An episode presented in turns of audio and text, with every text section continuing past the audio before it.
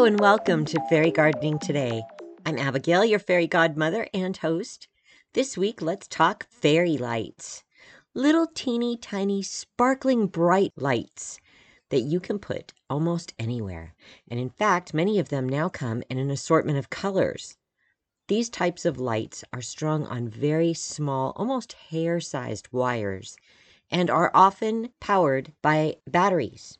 This means that you can use these lights almost anywhere inside, outside, in containers, in your fairy garden, in your regular gardens, around a pot, with your pets to light up picture frames or shadow boxes, or perhaps little indoor displays, or hide them under large leaves of ferns, or perhaps to highlight, like the sun, a small tiny teacup fairy garden so many ways that you can use these little lights that the application is limited only by your imagination. The number one way that you might have seen fairy lights before is by putting them in a mason jar. Many people use canning jars with fairy lights in them and then hang them from many different areas, from a nightlight in a child's room to fancy chandeliers or wedding displays that are outdoors for the dinner and dining experience. You can get as fancy and classy or as simple as a canning jar with just some lights in them.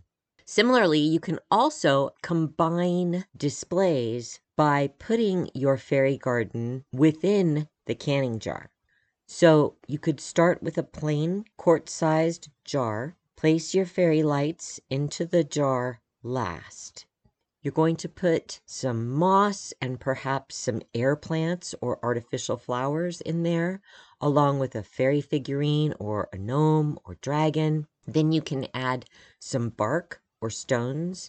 And lastly, put your fairy lights in, and then this jar can be hung from a ceiling or from a plant or simply placed on a vanity or on a side table, and this gives a very nice, bright white nightlight for almost any room. If you don't like the very bright white lights, as I mentioned earlier, these lights do come in colors. Oftentimes, you can find yellowish lights that flicker and give the appearance of an authentic flame and perhaps those are more suitable for a nighttime application. But you decide what you need best. If you're using these in a chandelier type of display, you would want to use many jars all together, or perhaps just a huge branch that you would decorate with many strands of these very bright white LED lights and you could add moss and sticks and perhaps some little mushrooms and make a complete outdoor table lighting fixture for a nighttime picnic or a barbecue.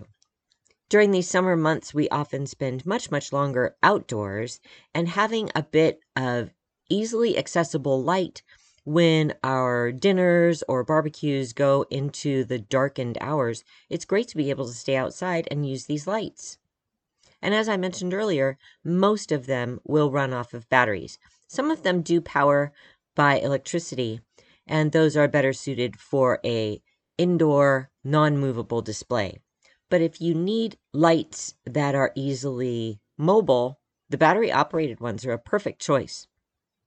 Also, if you have not started your fairy garden yet, but you have a potted plant, by adding a few fairy lights and interspersing them with the leaves and just putting a single focal point in that plant can be your very first fairy garden. Perhaps a little bench or a chair or a figurine.